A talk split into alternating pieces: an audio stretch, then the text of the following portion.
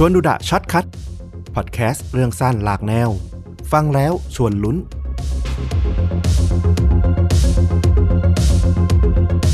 ฟลุกเคยตื่นมาแล้วปวดหัวไหม ตื่นมาแล้วปวดหัวเหรอตอนเช้าใช่ไหมก็ก็มีบ้างนะอืมส่วนใหญ่มันจะมีสาเหตุมาจากอะไร โอ้โห ถ้าสมัยวัยรุ่นหน่อยก็น่าจะเมาค้าง แต่ตอนนี้ไม่ค่อยละไม่ค่อยละตนนี้เลิกทานมานานละเออ ก็อาจจะเป็นอาการแบบนั้น หรือว่าอาจจะเป็นอาการเจ็บไข้ได้ป่วย โรคภัยไข้เจ็บต่างอืมๆแต่เรื่องราวต่อไปนี้เป็นอาการปวดหัวที่เซอร์ไพรส์เรามากเราอ่านแล้วอึ้งเลยอืมย้อนกลับไปวันที่ 27 มิถุนายนปี 2007 มีชายวัย 45 ปีคนหนึ่งเขาชื่อว่า คุณไมเคิล มอยแลนด์อาศัยอยู่ที่เมืองเซนต์ลูซี่ รัฐฟลอริดา สหรัฐอเมริกา เขาก็ตื่นเช้ามาในวันนั้น แล้วเขาก็รู้สึกปวดหัวมากเลย มันทรมานจนเขารู้สึกว่า เฮ้ย นี่มันคืออาการเบื้องต้นของแบบเส้นโลหิตในสมองหรือเปล่า มันอุดตัน หรือมันอะไรหรือเปล่า เพราะเขาแบบทรมานจริงโอ้ๆคือมันหนักจริง ๆ เขาก็เลยขอให้ภรรยาพาไปโรงพยาบาลตั้งแต่เช้ามืดเลย เวลาประมาณตีห้าหกโมงประมาณนั้นเลยนะ อืม ต้องบอกก่อนว่าไมเคิลนะอาศัยอยู่ในบ้านขนาด โอเคเลย มี 3 ห้องนอน กับภรรยาชื่อว่าเอพริลมอร์แลนวัย 39 ปี ทั้งคู่เนี่ยอยู่กินกันมาแล้ว 12 ปี วันนั้นเนี่ยอย่างที่บอกก็คือภรรยาอย่างเอพริลเป็นคนขับรถพาไมเคิลไปโรงพยาบาลด้วยตัวเอง ทั้งคู่ก็ดูกังวลกับอาการเจ็บป่วยในครั้งนี้มาก แล้ววินาทีที่พยาบาลตรวจร่างกายเบื้องต้น ทั้งสองคนน่ะก็ยิ่งตกใจมากขึ้นไปอีก เพราะคุณพยาบาลบอกกับไมเคิลและภรรยาว่า ที่คุณปวดศีรษะเนี่ย มันไม่ใช่เพราะโรคภัยไข้เจ็บอะไรหรอก แต่คุณน่ะ ถูกยิงหึถูกยิงครับ ไม่ได้ได้ยินผิดไป ไมเคิลตอบพยาบาลกลับไปว่า ไม่มีทางอะ จะเป็นไปได้ยังไง no way แต่ร่องรอยบาดแผลมันบอกอย่างนั้น มันมีรอยกระสุนอยู่บริเวณหลังใบหูด้านขวา และพอตรวจเอ็กซเรย์ละเอียด ก็ยิ่งน่ากลัวไปใหญ่ เพราะพบว่ากระสุนน่ะยังคงค้างอยู่ในหัวของไมเคิลอยู่เลยอะเฮ้ยแต่เดี๋ยวถ้าโดนยิงอะโอ้โห มัน มันต้องมีเลือดมีอะไรหรือเปล่าวะทำไมแบบถึงไม่รู้ตัวขนาดนั้น นั่นน่ะสิ ลองฟังกันดูต่อ หลังวินาทีที่พบว่าหมอและพยาบาลน่ะตรวจพบกระสุนในศีรษะของสามี เอพริวก็ค่อยๆย่องย่องย่อง หลบออกจากห้องฉุกเฉินที่รักษาสามี แล้วก็ออกจากโรงพยาบาลไปเลยครับ เธอกลับมาถึงบ้านเพียงลำพัง เล่าขนาดนี้ก็น่าจะเดาไม่ยากแล้วว่าคนที่ทำเนี่ยไม่ใช่ใครหรอก แต่คือภรรยาอย่างเอพริวนี่แหละครับอืมเธอกลับมานะ พยายามค้นหาปลอกกระสุนในที่เกิดเหตุบริเวณเตียงนอนนี่แหละ จนเจอ แล้วก็เอาไปทิ้ง อย่างไรก็ตามตำรวจก็รับเรื่องได้รวดเร็วอะนะ คือมันเกิดเหตุการณ์แบบเกี่ยวกับอาวุธปืนอย่างเนี้ย โรงพยาบาลก็ต้องแจ้งตำรวจ แล้วตำรวจก็มาถึงที่บ้านมาเจอเอพริวในเวลาประมาณ7โมงเช้าเท่านั้นเอง พวกเขาก็เริ่มสอบปากคำพูดคุยกับเอพริวทันที ในตอนแรกเธอก็ให้การปฏิเสธครับ แต่พอโดนคาดคั้นหนักๆเข้า ในที่สุดเธอก็ยอมรับว่า เป็นคนยิงสามีด้วยตัวเอง แต่เธอยืนยันนะว่า มันไม่ได้เกิดจากความตั้งใจ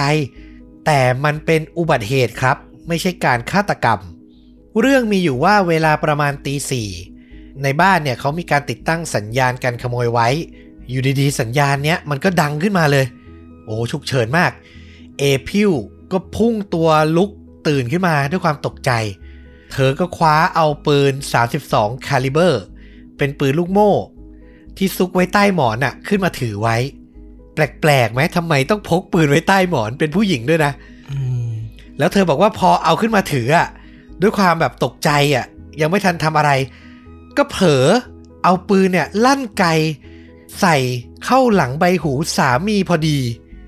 แล้วต้องบอกว่าจริง ๆ อะ สามีก็รู้ตัวนะว่าโดนภรรยาทำปืนลั่นใส่ อย่างที่ฟลุกบอกอะจะไม่รู้ได้ไง เลือดมันก็ต้องไหลต้องมีร่องรอย อืม แต่แทนที่ทั้งคู่จะไปโรงพยาบาลเป็นการเร่งด่วน พวกเขากลับพยายามหาที่ซ่อนปืน แล้วก็เช็ดปปกปิดรอยเลือด แล้วก็คิดมโนเรื่องปวดหัวขึ้นมาเพื่อโกหก โรงพยาบาลโกหกแพทย์โกหกพยาบาล ทั้งหมดเนี้ยที่ทำไป เพราะมันมีสิ่งที่ทั้งคู่อยากจะปิดบังครับ ย้อนกลับไปนะ ตั้งแต่ปี 1988 จนถึงปี 2005 ตัวไมเคิลมอยแลนด์ผู้เป็นสามีเนี่ยเคยตกเป็นผู้ต้องหาเคยถูกจับมากกว่า 20 ครั้งหืมโดยข้อหานี่แบบหลากหลายมากใช้ความรุนแรง ขับรถโดยประมาท ขับรถขณะถูกระงับใบอนุญาต ละเมิดทันบนการคุมประพฤติอื้อหือคือประวัติเป็นหางว่าวภรรยาอย่างเอพริลก็ไม่แพ้กัน ช่วงปี 1987 ถึง 2005 เธอเคยถูกจับมาทั้งหมด 13 ครั้งอื้อหือในข้อหาขโมยรถ หนีการพิจารณาคดีไม่ยอมไปขึ้นศาล แล้วที่สำคัญที่ทำให้เรื่องกระจ่างเลย คือเธอเคยถูกจับในข้อหา ค้ายาเสพติดอย่างโคเคนครับอื้อหือคือไม่ต้องพูดต่อเลยว่าเหตุผลอะไรที่ต้องติดสัญญาณการขโมยจริงจัง แล้วก็ต้องพกอาวุธไว้ในบ้าน พูดง่าย ๆ คือถ้าให้เราเดา ซึ่งเราเชื่อว่าน่าจะเป็นอย่างนั้น อาชีพนี้เธอน่าจะยังทำอยู่ แล้วก็ไม่อยากให้ตำรวจมาค้นเจอ ไม่อยากมีคดีที่เกี่ยวข้องกับการใช้อาวุธ เพราะว่าอีกอย่างหนึ่งที่สำคัญคือ พอทั้งคู่ตกเป็นผู้ต้องหาในคดีอาญากรรมอย่างเนี้ย กฎหมายของรัฐเขาก็จะสั่งห้าม ห้ามทั้งคู่ พกอาวุธปืนโดยเด็ดขาด อืม ทั้งสองคนก็เลยไม่อยากให้ใครรู้ว่าตัวเองอมีอาวุธอยู่ในบ้าน ก็เลยต้องเอาปืนไปซ่อน ปกปิดร่องรอยเลือดก่อนจะไปโรงพยาบาล แต่หลังจากนั้นอย่างที่เราบอกพอตำรวจมาสอบถามกับเอพริลแล้วก็ส่งฝ่ายพิสูจน์หลักฐานเข้ามาได้ไม่นาน ก็ค้นเจออาวุธต้นเหตุ รวมถึงร่องรอยการสาดกระเซ็นของเลือดในที่สุดครับ คือมันก็หาไม่ยากหรอกไม่ใช่มืออาชีพที่จะปกปิดร่องรอยได้เก่งขนาดนั้น สุดท้ายเอพริลก็ถูกแจ้งจับในข้อหาพกพาอาวุธ โดยไม่ได้รับอนุญาต ก็คือโดนทั้งข้อหาพกพาแล้วก็ทั้งข้อหาใช้อาวุธ โดยผิดกฎหมายนี่แหละ ส่วนไมเคิลหลังเข้ารับการรักษา ในที่สุดเขาก็อาการปลอดภัยครับ โชคดีไป เราว่ากระสุนมันเข้าไปในจุดที่ไม่ได้แบบทำลาย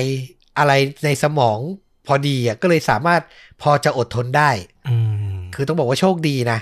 แต่จริง ๆ เจ้าหน้าที่อะอยากจะแจ้งข้อหาหลาย ๆ อย่างให้เขานะ แต่สุดท้ายตำรวจคิดไปคิดมาไม่แจ้งเลย เพราะอะไรรู้ป่ะ อันนี้ตลกร้ายนิดนึงอืมคือถ้าแจ้งข้อหากับไมเคิลอะ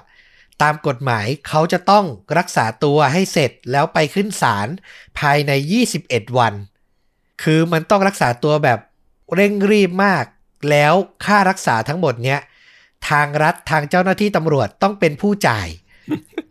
เพราะว่าอยากให้เขาไปขึ้นให้การให้ได้ไงก็ต้องรับผิดชอบตำรวจคิดไปคิดมา พูดตรงๆเลยว่าไม่อยากเอาภาษีประชาชนน่ะ มาใช้รักษาคนแบบเนี้ยตำรวจก็เลยบอกว่า งั้นฉันไม่แจ้งข้อหาดีกว่า แจ้งแค่ภรรยาคนเดียวพอ อันนี้เป็นตลกร้ายนิดนึงเอออันนี้ไม่รู้ว่าแบบมันมี ข้อกำหนดอยู่แล้วเลยไหมว่า เออ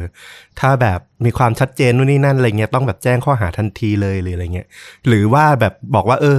กำลังรวบรวมสำนวนยังไม่ได้แจ้งข้อหานะเดี๋ยวรอชัดเจนประวิงเวลาไปก่อนให้รักษาตัวเสร็จ แล้วก็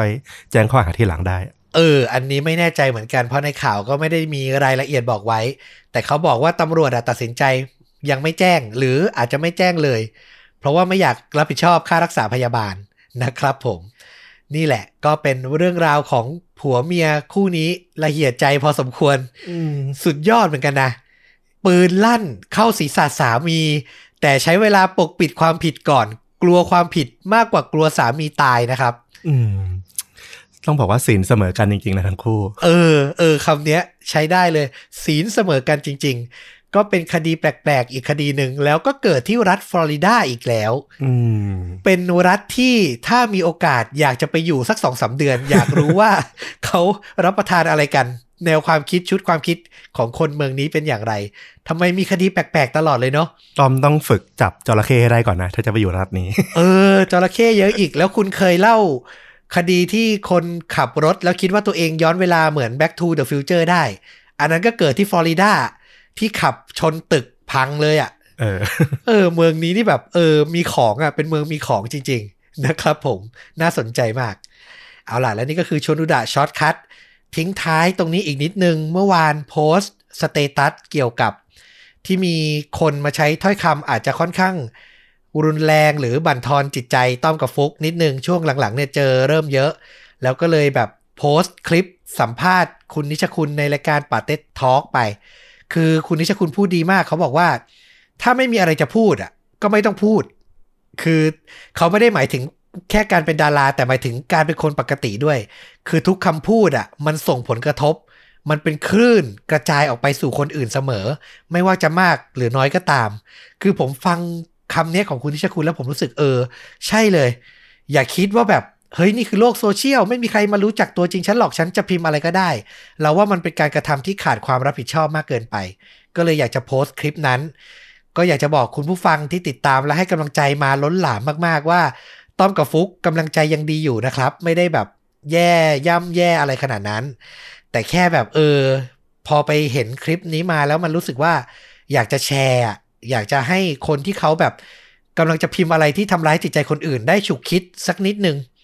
แล้วไม่ได้บอกด้วยนะว่าไม่รับฟังคำวิจารณ์หรือไม่รับคำติรับเสมอนะครับ แต่คนเราอะต่อให้ตัวหนังสือมันไม่ได้แบบบอกอารมณ์ได้ แต่การเรียบเรียงคำพูดอะมันรู้อะว่าคนนี้หวังดี อยากให้เราปรับปรุงให้ดีขึ้น หรือคนนี้ต่อว่าเอามันคือมันดูไม่ยากอะก็อยากจะให้แบบเออ ไม่ว่ากับการพูดกับโชดูดะ หรือจะไปพิมพ์ไปพูดคุยกับใครคนอื่น ในโลกโซเชียลหรือในชีวิตจริงก็ตาม พยายามคิดถึงใจเขาใจเราเนาะแล้วผมเชื่อว่าสังคมมันจะมีความสุข แล้วก็เราจะพูดคุยกันแบบถูกประเด็นตรงประเด็นมากขึ้นด้วย ไม่มีการใช้อารมณ์ใส่กัน ฟลุกมีอะไรเพิ่มเติมปะก็อย่างที่ต้อมพูดนั่นแหละ คืออาจจะด้วยธรรมชาติของอินเทอร์เน็ต มันเปิดทางให้เราสามารถพูดอะไรก็ได้ แต่ไม่ว่าจะโลกจริง หรือว่าโลกที่เราไปใช้ชีวิตอยู่ในนั้นน่ะ มันก็ส่งผลกระทบกับคนที่อยู่ในนั้นทั้งหมดอยู่แล้วอะ เออทั้งคนที่รับสารของคุณโดยตรงนะ รวมถึงคนที่บังเอิญผ่านมาอ่านก็ได้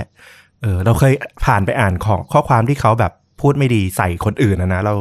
เราเองก็ยังรู้สึกไม่ดีด้วยเลยเออว่าทำไมมันต้องแบบอะไรขนาดนั้น เราว่าพยายามสร้างโลกที่เราอยู่ด้วยกันอะเหมือนบ้านหลังหนึ่งอะให้มันรู้สึกดีดีกว่า อย่างที่ต้อมพูดเลยไม่ใช่ว่ามันวิจารณ์ไม่ได้ แต่ว่ามันมีคำวิจารณ์ในทางที่สร้างสรรค์ เราว่าเราต้องฝึกอะไรพวกเนี้ยกันให้มากขึ้น อืม ก็ขออนุญาตฝากไว้ด้วยแล้วกันนะครับผมเชื่อว่าส่วนใหญ่ดีมากแล้วขอบพระคุณมากจริง ๆ กับกำลังใจที่มีให้กันตลอดมา คือโพสต์เมื่อวานเห็นเลย ทั้งใน YouTube ทั้งใน Facebook หลาย ๆ ท่านที่ไม่ค่อยได้โพสต์